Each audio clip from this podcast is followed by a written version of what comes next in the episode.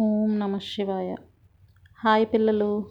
మనం లాస్ట్ ఎపిసోడ్లో సుమిత్రాదేవి కౌసల్యాదేవిని ఎలా ఊరడిల్లి ఊరడిల్లేలాగా చేసిందన్న విషయాలు తెలుసుకున్నాం కదా. వాళ్ళు తొందరలో వచ్చేస్తారని అన్ని మంచి విషయాలు చెప్పటం వల్ల కౌసల్యాదేవి మనస్సు కాస్త నెమ్మదించింది.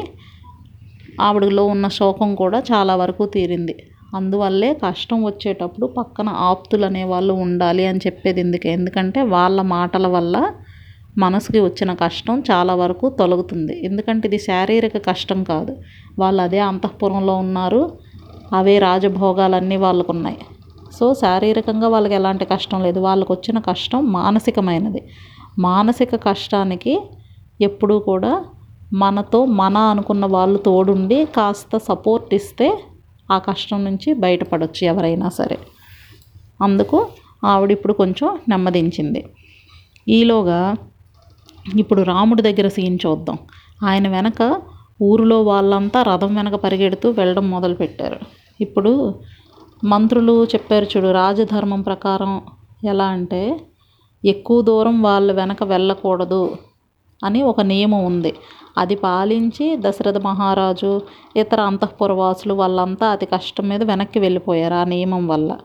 కానీ ఈ అయోధ్య వాసులు మాత్రం అలా వెళ్ళలేదు. వాళ్ళ ఇంటికి రాలేదు. రాముడు వెనక వెళ్తూనే ఉన్నారు. వెళ్తూనే ఉన్నారు. ఆయన రథం వెనక పరిగెడుతూనే ఉన్నారు. రామ వెనక్కిరా వెనక్కిరా అని ప్రార్థిస్తూ ఉన్నారు. అయినా రాముడు అలా రథంలో వెళ్ళిపోతున్నాడు. ఇంకా వెళ్తూ వాళ్ళ వైపు చూశాడు విపరీతమైన కరుణ. అతనికి తన పూర్వజనులన్న వాళ్ళందరి పట్ల చాలా ప్రేమ.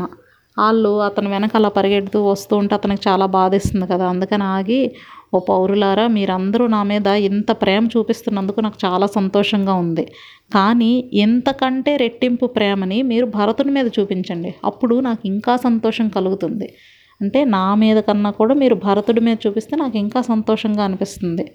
భరతుడు చాలా మంచివాడు. మీ అందరికీ మంచి చేస్తాడు. వయసులో చిన్నవాడైనా కూడా చాలా జ్ఞానం ఉంది తనకి. చాలా మంచి మెంటాలిటీ. బాగా పరాక్రమవంతుడు. కాబట్టి మీకు తగిన ప్రభువు. ఆయన పాలనలో మీరు చాలా హ్యాపీగా ఉండొచ్చు. కాబట్టి మీరేమీ టెన్షన్ పడొద్దు. తనకి రాజు అవ్వడానికి కావాల్సిన లక్షణాలు అన్నీ ఉన్నాయి. అందుకే మహారాజు ఆయన్ని యువరాజుని చేయడానికి నిర్ణయించుకున్నాడు. చూసారా? ఫ్యామిలీలో జరిగిన గొడవల గురించి ఏమీ మాట్లాడట్లేదు ఆయన. ఉన్న దానిలో పాజిటివ్ ఎలా చెప్తున్నాడో మీరు అబ్జర్వ్ చేయండి. అందుకే ఆయన్ని యువరాజుని చేయాలనుకున్నారు. కాబట్టి నేను లక్ష్మణుడు శత్రుఘ్నుడు మీరు అందరూ కూడా రాజు శాసనాన్ని మనం శిరసావహించాలి కదా? కాబట్టి నేను అడవులకు వెళ్ళిపోయిన తర్వాత మహారాజు గారి మనసుకి కొంచెం ఊరట కలిగేలాగా మీరు అతనికి అనుగుణంగా మసులుకోండి. అదే నాకు అన్నిటికన్నా తృప్తినిస్తుంది అని చెప్పాడు. ఎందుకు? ఇతను వెళ్ళిపోయాక పరిస్థితి ఎలాగుంటుందో రాముడు ఆ మాత్రం ఊహించలేడా? మహారాజు అప్పటికే దిగులుగా ఉంటాడు కొడుకు లేడని దానికి తోడు ఇంకా అందరూ కూడా ఆయన పట్ల నిరసన వ్యక్తం చేస్తూ ఆయన్ని సరిగ్గా గౌరవించక ఇలా బిహేవ్ చేస్తారు రాముడి మీద ఉన్న ప్రేమ కారణంగా. అలాంటివన్నీ జరగకూడదని ముందుగానే వాళ్ళందరికీ చెప్తున్నాడు అనమాట మీరందరూ చక్కగా రాజు మనసుకి సంతోషం కలిగేలాగా బిహేవ్ చేయండి. అదే మనకు మంచిది. ఇలాంటివన్నీ చెప్పాడు. కానీ ఎన్ని రకాలుగా చెప్పినా వాళ్ళ మనసులో మాత్రం రాముడే తనకు రాజుగా రావాలి అని వాళ్ళు కోరుకుంటున్నారు.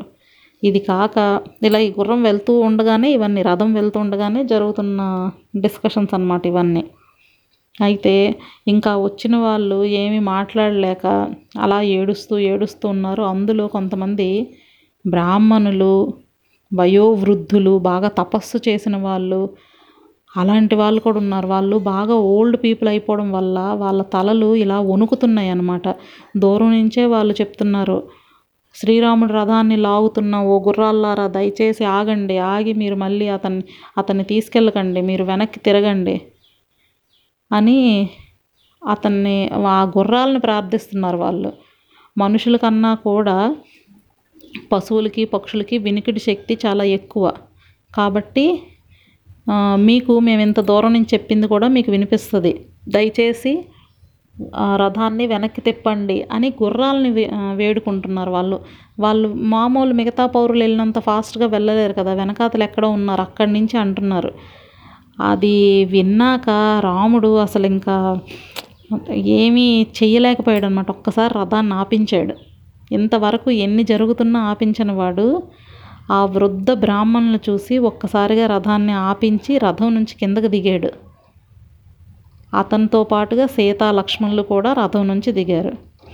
అయితే వాళ్ళు అతని వైపు నెమ్మదిగా వస్తున్నారు. ఇటు నుంచి రాముడు కూడా వాళ్ళ వైపు నడుచుకుంటూ వెళ్ళాడనమాట వెళ్తే వాళ్ళు అసలు మామూలుగానే షాక్లో ఉన్నారు. తండ్రి మాట గురించి ఎంతగా తప్పించిపోయి అడవులకు వెళ్ళిపోవడానికి సిద్ధపడిపోయాడు రాముడు అని. ఆ దీంతో ఉన్నవాళ్ళు రాముడి దగ్గరికి పరిగెత్తుకుంటూ వచ్చి నువ్వు బ్రాహ్మణులంటే చాలా గౌరవిస్తావు చాలా మంచివాడివి. కాబట్టి ఈ బ్రాహ్మణ సమాజం అంతా నిన్ను అనుసరించి వచ్చాం. మొత్తం బ్రాహ్మణులు అందరూ వచ్చారనమాట అతని వెనక. మొత్తం వచ్చేసాం. మేము కంపల్సరీగా అగ్నిహోత్రాలు అవి చెయ్యాలి కదా. సో అవి కూడా మా వెంట మీతో మీ వెంట మేము వాటిని కూడా తెచ్చుకుంటాం. మేము వచ్చినప్పుడు.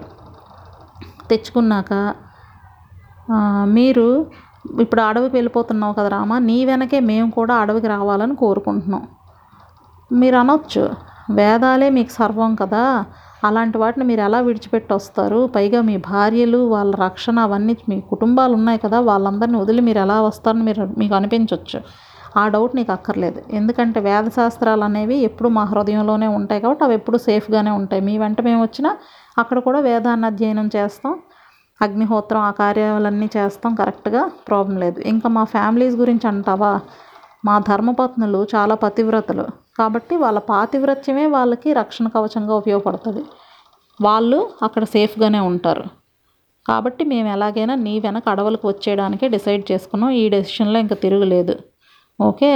నువ్వు పితృవాక్య పరిపాలన చేయడం కోసం నువ్వు ధర్మాన్ని పాటిస్తూ ముందుకెళ్తున్నప్పుడు మాకు ఇంకా మిగతావి ఏముంది? రాజు వెనక నీ వెనక రావడం మాకు కూడా పరమధర్మమే. కాబట్టి మేము నీ వెనక వస్తాం. మేమందరం తలలు పండిపోయిన వృద్ధులం కదా. ఇదిగో నేల మీద సాగిలు పడి నీకు నమస్కరిస్తున్నాం అని పడుకొని సాష్టాంగ నమస్కారాలు చేశారంట రాముడికి ఆ బ్రాహ్మణులు వృద్ధ బ్రాహ్మణులు. ఇక్కడ మీకు ఒక డౌట్ రావాలి. పెద్దవాళ్ళు అలా పిల్లలకి ఎలా నమస్కరిస్తారు?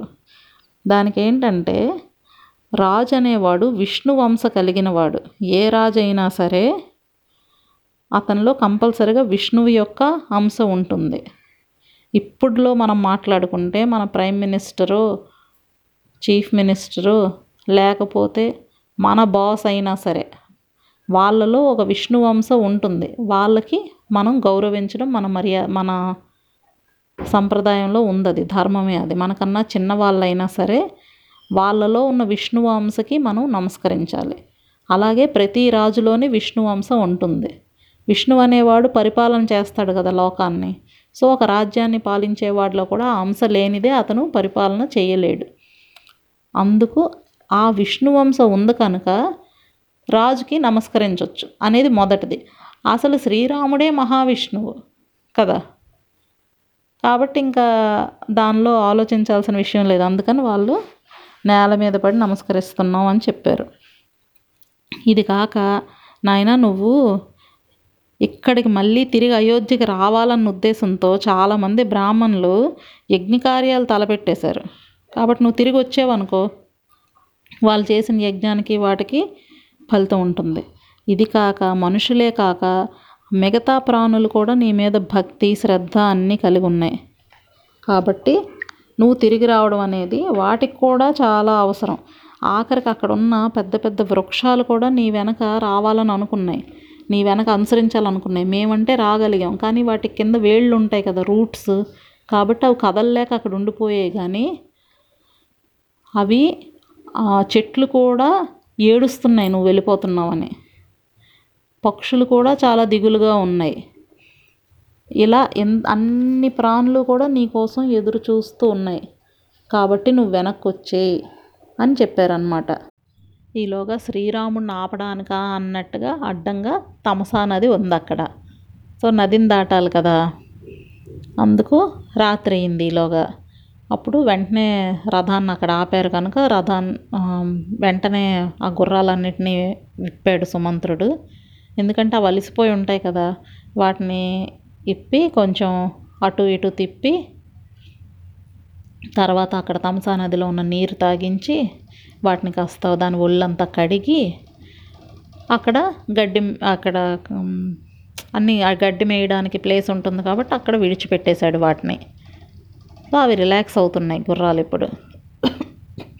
అయితే ఒకసారి రాముడు సీతాదేవి లక్ష్మణ్ని చూసి లక్ష్మణుడితో అన్నాడనమాట లక్ష్మణ మనం వనవాసం చేయడంలో మొదటి రాత్రి సమీపించింది. సో ఇది ఇంక అయిపోయినట్టే అనుకో. అసలు అతి సుకుమారైన సీత అడవిలో అసలు కాలినడకలతో ఎలా వెళ్తుందా అని నువ్వు టెన్షన్ పడకు. ఒక్కసారిగా ఈ చుట్టుపక్కల ఉన్న ఏరియా అంతా చూడు. ఎంత నిర్మానుష్యంగా ఇలా సైలెంట్గా ఉంది కదా. అలాగే ఇక్కడ మన వెంట వచ్చిన వాళ్ళందరూ చూడు. అలా ఏడుస్తూనే ఉన్నారు కదా.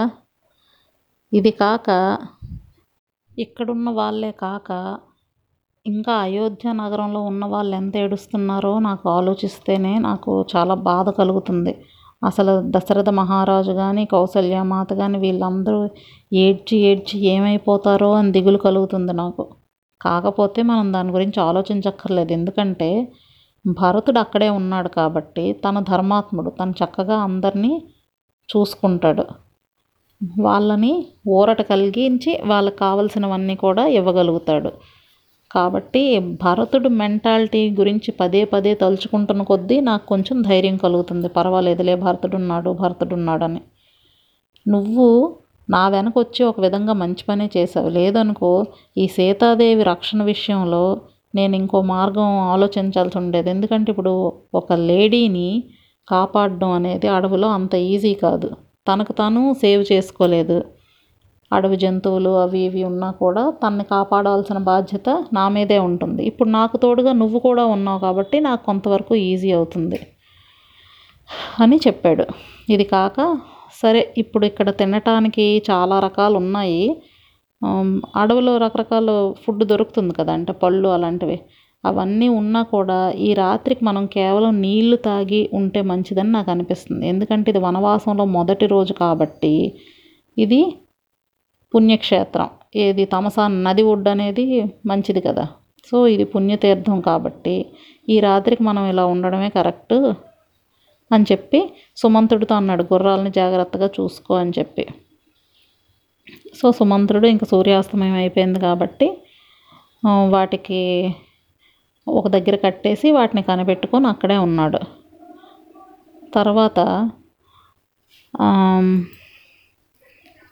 సాయంత్రం అంటే మనలాగా కాదు రాత్రి పదకొండు పన్నెండు వరకు లేచి ఉండడాలు అవన్నీ అప్పుడు పద్ధతి కాదు.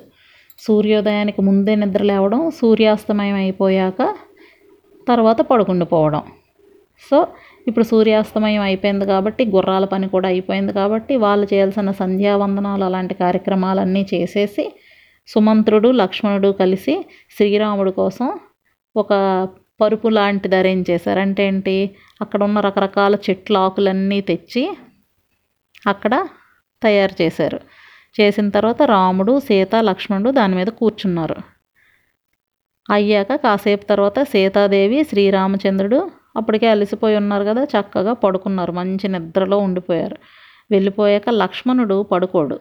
వాళ్ళిద్దరికి కాపలా కాస్తూ ఉంటాడు. కాబట్టి లక్ష్మణుడు సుమంత్రుడు కూర్చొని రాముని మంచి లక్షణాల గురించి ఇద్దరు మాట్లాడుకుంటున్నారంట. రాత్రంతా ఇద్దరు లేచే ఉన్నారు. ఇద్దరు రాముడి గుణగణాల గురించి మాట్లాడుకుంటూ ఉన్నారు. ఈలోగా తెల్లవారిపోయింది. అయితే తమసా నదీ తీరానికి దగ్గరలో ఆవుల మందలు బోళ్ళు ఉన్నాయి ఆ ఆవుల మందలన్నీ ఉంటే అంటే అవన్నీ కూడా పూర్తిగా అడవి కాదు అది. వీళ్ళ ఊరి అవుట్స్కర్ట్స్కి వచ్చారు వీళ్ళంతే. అక్కడ ఉన్నప్పుడు అవన్నీ కూడా మేత మేయడానికి అలా తిరుగుతున్నాయి. అప్పుడు చూశాడు చుట్టుపక్కల వీళ్ళతో పాటు వచ్చిన పౌరులు చాలామంది వచ్చారు కదా వాళ్ళందరూ కూడా అక్కడ ఎక్కడికక్కడ పడుకొని ఉన్నారు. వాళ్ళందరినీ చూసి లక్ష్మణుడితో అంటున్నాడు అనమాట సోదర లక్ష్మణ ఈ చెట్ల కింద ఉన్న ప్రజలందరినీ చూడు. వీళ్ళు మన మీద ఉన్న ప్రేమతో తమ భార్యాపుత్రుల్ని కూడా వదిలిపెట్టి మన వెనక వచ్చారు. వీళ్ళు మనల్ని ఎలాగైనా అయోధ్యకు వెనక్కి తీసుకెళ్ళాలని గట్టి పట్టుదలతో ఉన్నారు. అందుకోసం వాళ్ళ ప్రాణాలను విడిచిపెట్టడానికి కూడా రెడీగా ఉన్నారు. అంతేగాని వాళ్ళ డెసిషన్ని మార్చుకోవడానికి మాత్రం రెడీగా లేరు. సో వీళ్ళు నిద్ర నుంచి లేవకముందే మనం రథం ఎక్కి ఎవ్వరూ పసిగట్టలేని మార్గంలో వేగంగా వెళ్ళిపోదాం. అలా చేస్తే వీళ్ళు మన వెనక వచ్చే అవకాశం ఉండదు. వాళ్ళకి ఇలా చెట్టు చేమ కింద పడుకోవాల్సిన అగత్యం ఉండదు. ఇలాంటి అవస్థలన్నీ వాళ్ళకి ఉండడం కరెక్ట్ కాదు కదా. వాళ్ళ కష్టాలని తొలగించడమే రాకుమారులుగా మనకున్న ధర్మం. కాబట్టి మనం ఇప్పుడు అలా చేద్దామని చెప్పాడు. చెప్పిన వెంటనే లక్ష్మణుడు అన్నాడు అన్న నువ్వన్నీ తెలిసిన వాడివి సో నువ్వు చెప్పింది కరెక్ట్గానే ఉంది. సరే వెంటనే రథం ఎక్కి వెళ్ళిపోదాం అని చెప్పాడు. చెప్పిన వెంటనే సుమంతుడిని పిలిచారు. నువ్వు వెంటనే రథాన్ని రెడీ చేయని వెంటనే సుమంత్రుడు ఒక్క క్షణంలో రథానికి గుర్రాలను పూంచాడు. పూంచి ఇదిగో రథం సిద్ధంగా ఉంది వెంటనే అధిరోహించు అని చెప్పాడు. అప్పుడు ముగ్గురు రథం ఎక్కేశారు.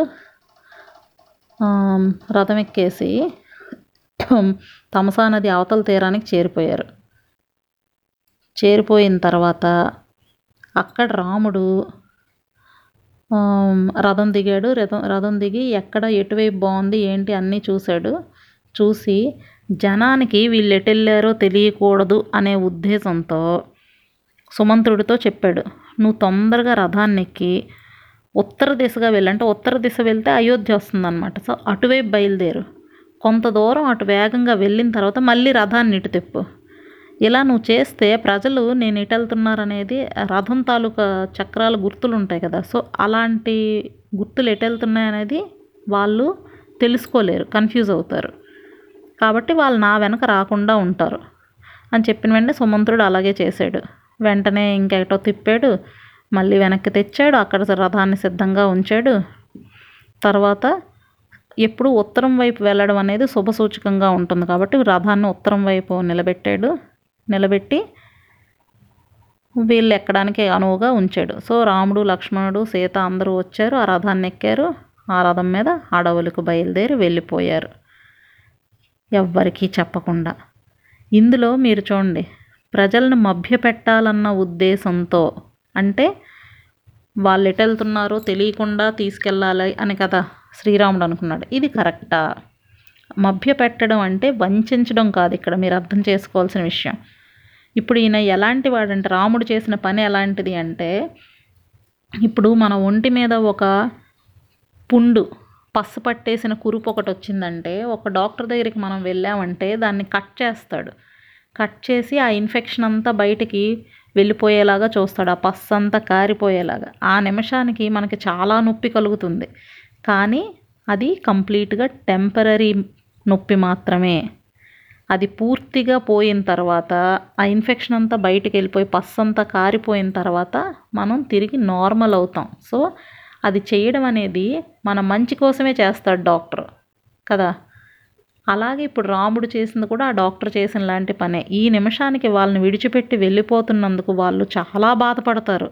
రాముడేంటి మనల్ని ఇలా సడన్గా మధ్యలో వదిలేశాడు వెళ్ళిపోయాడు మనకు కనీసం చెప్పలేదని వాళ్ళు చాలా ఫీల్ అయినా కూడా తర్వాత గత్యంతరం లేక తిరిగి అయోధ్యకి వెళ్ళిపోతారు వాళ్ళు. అప్పుడు ఇలా అడవుల్లో ఉండాల్సిన బాధలు అవన్నీ వాళ్ళు పడక్కర్లేదు. ఆ బాధలన్నింటినీ తప్పించిన వాడయ్యాడు రాముడు. కదా? వెనక్కి వెళ్ళిపోతారు. వాళ్ళ భార్య పిల్లలతో వాళ్ళు హ్యాపీగా ఉంటారు. ఇతను వెనక ఇలా వచ్చేయటం వల్ల వీళ్ళు అడవుల్లో బాధలు పడాలి. అక్కడ భార్య పిల్లలు ఇంటికి మగదిక్కు లేక వాళ్ళు అక్కడ సఫర్ అవ్వాలి.